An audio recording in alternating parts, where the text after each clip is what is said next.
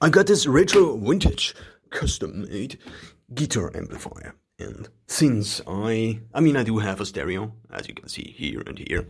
The thing is just, I wanted to try if I just could connect my phone with a audio jack. I mean, this is just a standard normal audio jack to the guitar amplifier and actually just use it as a stereo. And obviously, you need something like a adapter from 3.5 millimeter audio jack to 6.3 millimeter guitar audio jack. Then you connect it to the instrument since the microphone is XLR and the instrument active because that's the one for preamplified. Piezo is the one for the ones who are not as preamplified as a phone as a phone's output is. Now you want to make sure you actually put the uh, the microphone gain can be turned down. The instrument gain should be on some level. And the program and the effects, you just want to put them all out because you don't want to put any additional effects on the audio. I mean, you could, theoretically, and now we already hear that it's on and it's working, and the volume is at max, therefore we turn it down for now. Then just start the phone. And now just go onto Spotify, search for a random artist, maybe this one, and actually play it. We don't hear anything right now because both gains are pretty much turned down, especially the master volume, and now we turn it up. And as we already can hear, it has quite a sound. And since the recordings, I mean, these are my recordings, they are just guitars for now, and this is a guitar amplifier, I think it also kind of works. And obviously, you can kind of control the volume with both the instrument gain and also the master volume. But I guess you want to put the instrument gain up a little bit more.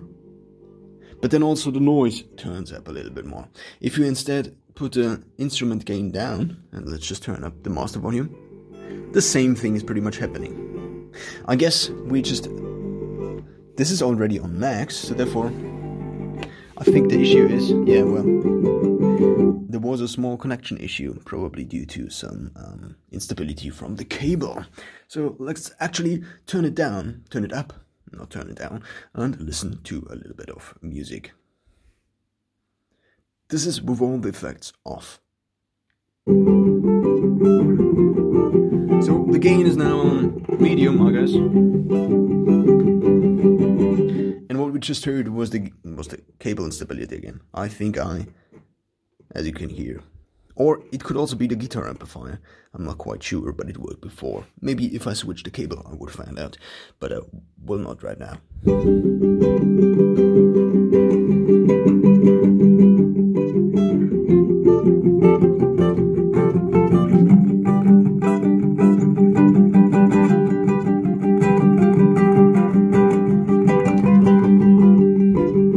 So I do think it sounds pretty amazing. I mean, for a guitar amplifier that is not like dedicated for just using it as playback, we can actually listen to a different song. This one has a little bit more bass since I also played the cajon with it and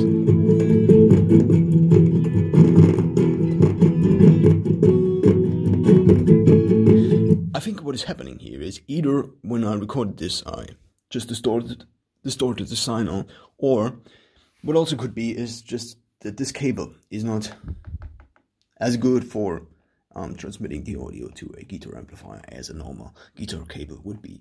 Therefore, the distortion also could be due to the cable, or again, due to the guitar, not the guitar, but the cable instability. So now, let's just play it again.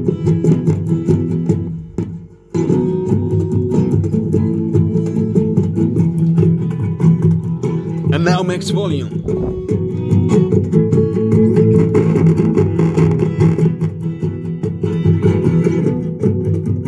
So at max volume, the distortion seems to be quite there, which is probably due to either me not recording it properly, or to the distortion, or I don't think that the guitar amplifier in itself is a problem, or has a problem with distortion. So that's pretty much how to use a guitar amplifier, which is also very nice looking. I actually think I will put it up here let's actually try this. By the way, what I just realized, so these are like the inputs, but the guitar amplifier also has some outputs, which are external speakers, which is line output, which is basically the thing you could record. Then we have effects return. Then we also have effects send and the foot switch. So basically you can connect a effects uh, thing and you also can connect the foot switch which uh, already is connected. It's just not showing right now. And therefore what you could use this amplifier also for is if you want to just use the sound. So basically this guitar amplifier as an effects pedal then you just connect your inputs to it and then you connect the output again and therefore you then have a effect machine or whatever this is normally called. So it's quite a look i guess Actually, I don't really need a second stereo because I already got the black stereo, which is something I got for my 12th birthday, and it still works. Therefore, it's like 100 years old, I think. But so, for everybody who wants a guitar amplifier and is thinking about also using it as a stereo, I think it kind of works. Maybe the sound is a little bit different from a normal stereo, but it's very nice. You also have like no delay whatsoever, I think, because usually guitar amplifiers try to minimize delay. What I would recommend if you go for a minimal option. So if you are like, yeah, but I don't want to own a guitar amplifier that's like 25 kilograms and it's like a very huge box, then what I would recommend is the Marshall Kilburn. So let's just take a look at the phone. So this is the Marshall Kilburn. It actually looks like a guitar amplifier. It's actually not that big. It's probably like the size from here to here. So the size pretty much here to cut out. And what it is very nice, it works as a guitar amplifier as well as it is a Bluetooth speaker and as well as it is a pretty nice stereo. It's actually one of the best Bluetooth, it's kind of the best Bluetooth speaker I ever listened to.